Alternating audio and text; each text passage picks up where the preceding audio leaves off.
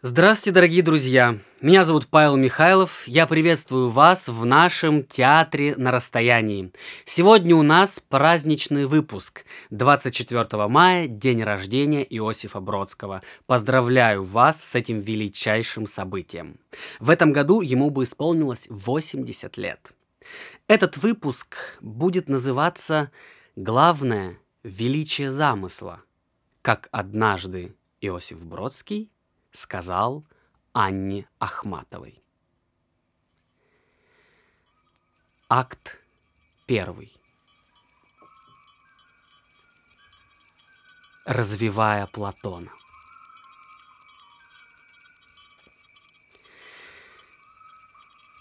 Я хотел бы жить, Фортунатус, в городе, где река высовывалась бы из-под моста, как из рукава рука, и чтоб она впадала в залив, растопырив пальцы, как Шопен, никому не показывавший кулака. Чтобы там была опера, и чтоб в ней ветеран-тенор исправно пел арию Марио по вечерам, чтоб тиран ему аплодировал в ложе, а я в портере бормотал бы, сжав зубы от ненависти: баран. В этом городе был бы яхт-клуб и футбольный клуб. По отсутствию дыма из кирпичных фабричных труб я узнавал бы о наступлении воскресенья и долго бы трясся в автобусе, мучая в жмене руб.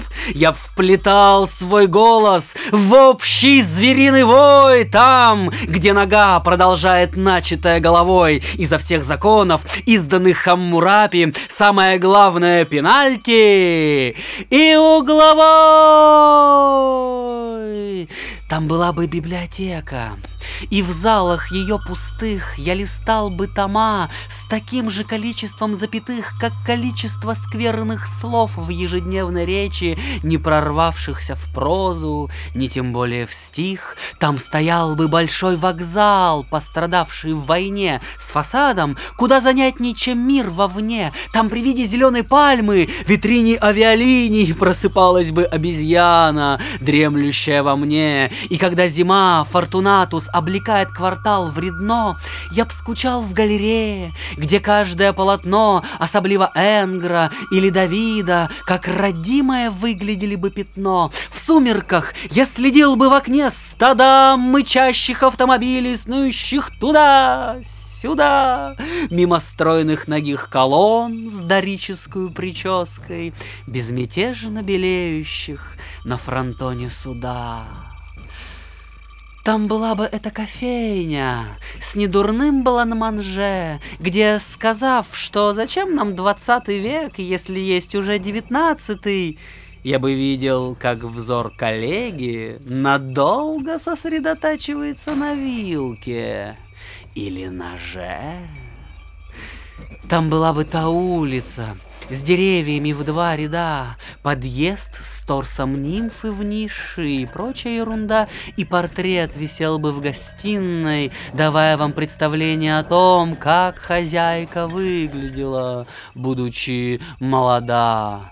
Я внимал бы ровному голосу, повествующему о вещах, не имеющих отношения к ужину при свечах, и огонь в камельке, Фортунатус, бросал бы багровый отблеск на зеленое платье, но под конец зачах. Время, текущее, в отличие от воды, горизонтально со вторника до среды, в темноте там разглаживало бы морщины и стирало бы собственные следы. И там были бы памятники. Я бы знал имена не только бронзовых всадников, сунувших в стремена истории свою ногу, но и ихних четвероногих, учитывая отпечаток, оставлены имена населения города. И с присохшей губе сигарету сильно за полночь, возвращаясь пешком к себе, как цыган по ладони, по трещинам на асфальте, я гадал бы, и кая вслух о его судьбе.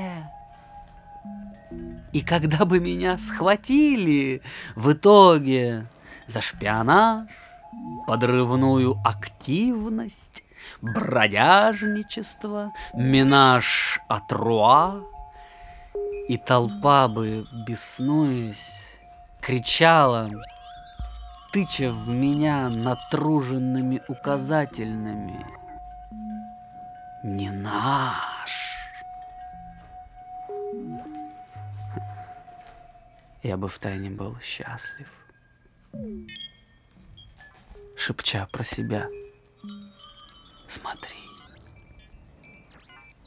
это твой шанс узнать, как выглядит изнутри то, на что ты так долго глядел снаружи. Запоминай же подробности, восклицая: вив ля патри.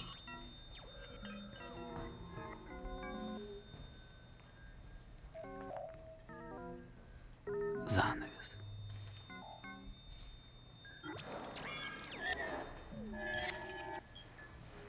Обычно я не говорю, но «ля патри» переводится с французского как «да здравствует империя». Акт второй.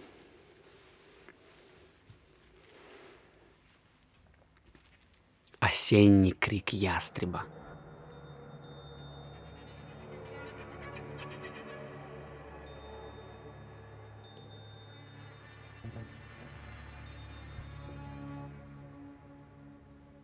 Северо-западный ветер его поднимает над сизой, лиловой, пунцовой, алой долиной Коннектикута.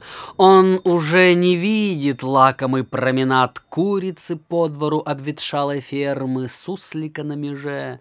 На воздушном потоке распластанный одинок. Все, что он видит, гряду покатых холмов и серебро реки, вьющийся точно живой клинок, сталь в зазубренных перекатов. Схожие с бисером городки Новой Англии, упавшие до нуля термометры, словно лары в нише стынут, обуздывая пожар листьев, шпили церквей, но для ястреба это не церкви выше самых лучших помыслов прихожан. Он парит в голубом океане, сомкнувший клюв, с прижатой к животе плюсною, когти в кулак, точно пальцы рук, чуя каждым пером подув снизу, сверкая в ответ глазною ягодою, держа на юг, к Риогранде, в дельту, в распаренную толпу буков, прячущих в мощной пене травы, чьи лезвия остры гнездо,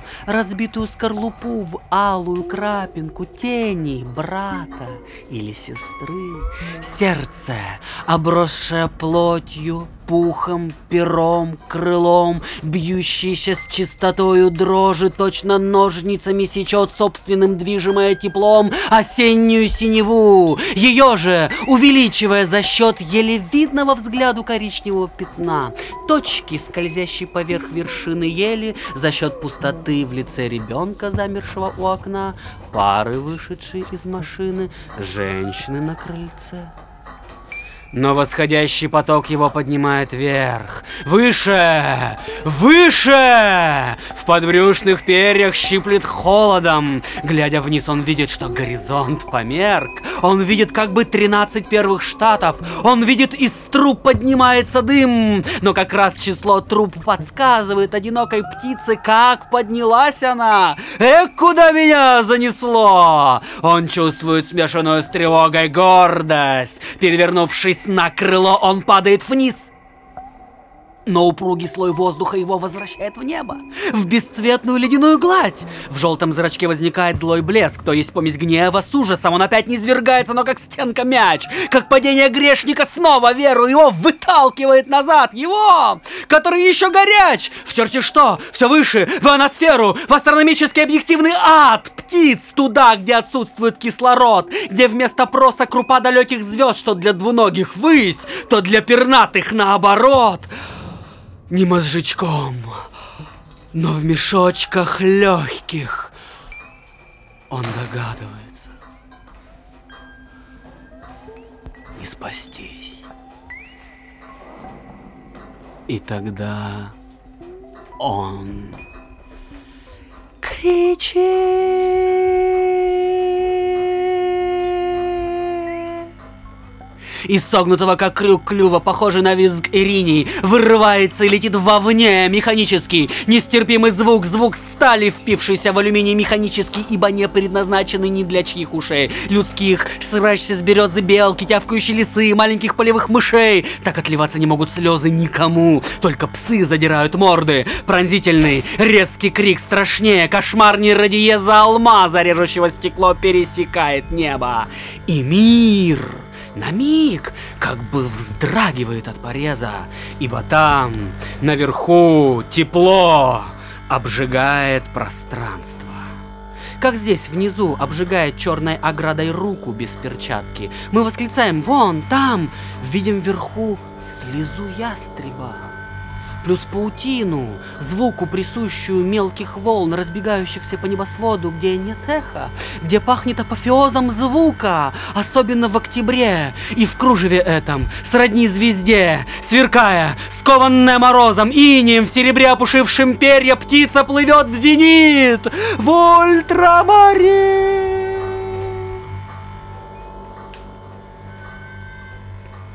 Мы видим в бинокль отсюда перл, сверкающую деталь. Мы слышим, что-то вверху звенит, как разбивающаяся посуда, как фамильный хрусталь, чьи осколки, однако, не ранят, но тают в ладони, и на мгновение вновь различаешь кружки, глазки, веер, радужное пятно, многоточие, скобки, звенья, колоски, волоски, бывший привольный узор пера, карту, ставшую горстью юрких хлопьев, летящих на склон холма. И ловя их пальцами, детвора выбегает на улицу в пестрых куртках и кричит по-английски: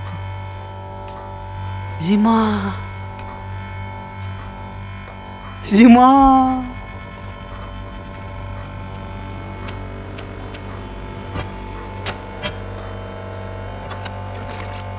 Занавес.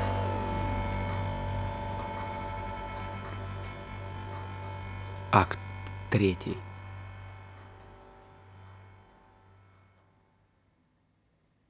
Натюрморт. В этом стихотворении звучит одно матерное слово.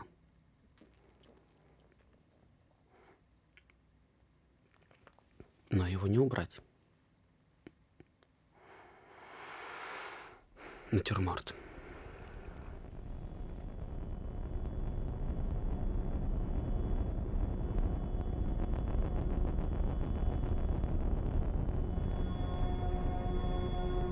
Вещи и люди нас окружают, и те, и эти терзают глаз. Лучше жить в темноте. Я сижу на скамье в парке, глядя во след проходящей семье. Мне опротивил свет. Это январь, зима, согласно календарю. Когда опротивит тьма, тогда я заговорю.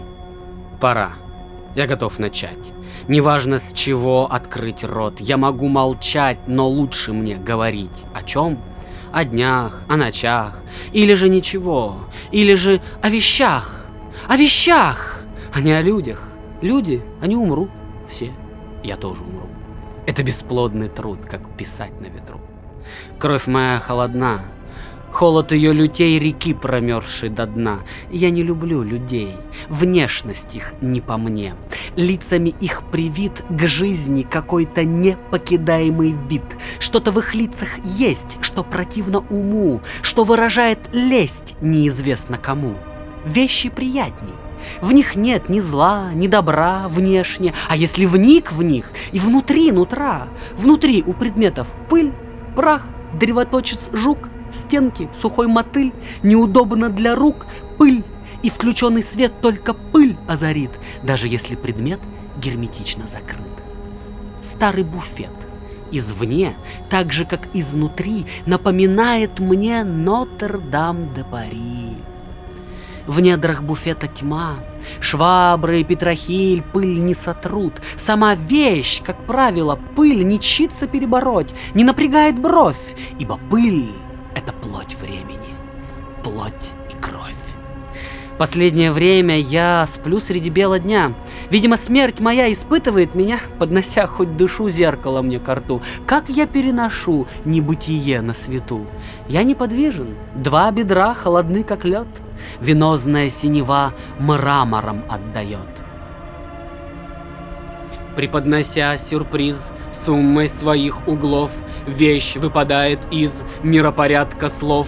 Вещь не стоит и не движется, это бред. Вещь есть пространство, вне коего вещи нет. Вещь можно грохнуть, сжечь, распотрошить, сломать, бросить. При этом вещь не крикнет, ебёна мать. Дерево, тень, земля, под деревом для корней. Корявые вензеля, глина, гряда камней. Корни, их переплет, камень, чиличный груз освобождает от данной системы уз. Он не подвижен ни сдвинуть, ни унести тень. Человек в тени, словно рыба в сети. Вещь, коричневый цвет вещи, чей контур стерт. Сумерки, больше нет ничего.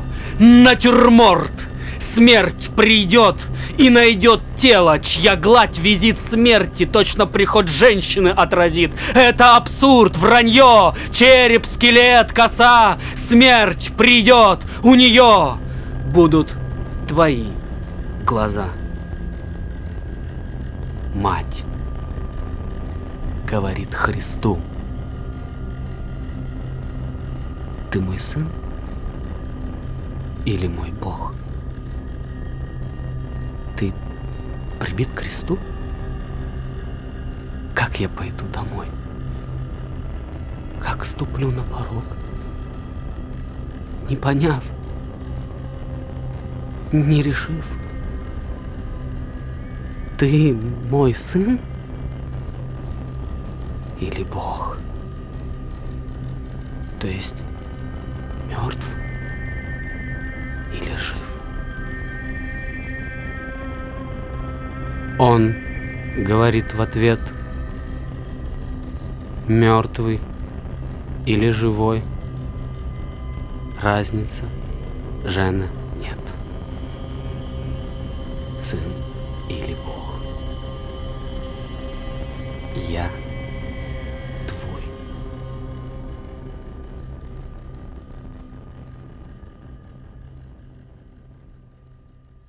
Занавес. Наш выпуск завершен. Еще раз поздравляю всех нас с этим, с этим замечательным днем, день рождения Иосифа Бродского. Меня зовут Павел Михайлов. Помогал мне записывать этот подкаст Михаил Мясоедов, музыкант, бессменный композитор наших спектаклей и сооснователь лейбла Кота Рекордс. Так и живем. И я скажу еще, что главное — это величие замысла. И еще одна строчка Бродского: мы продолжаем жить.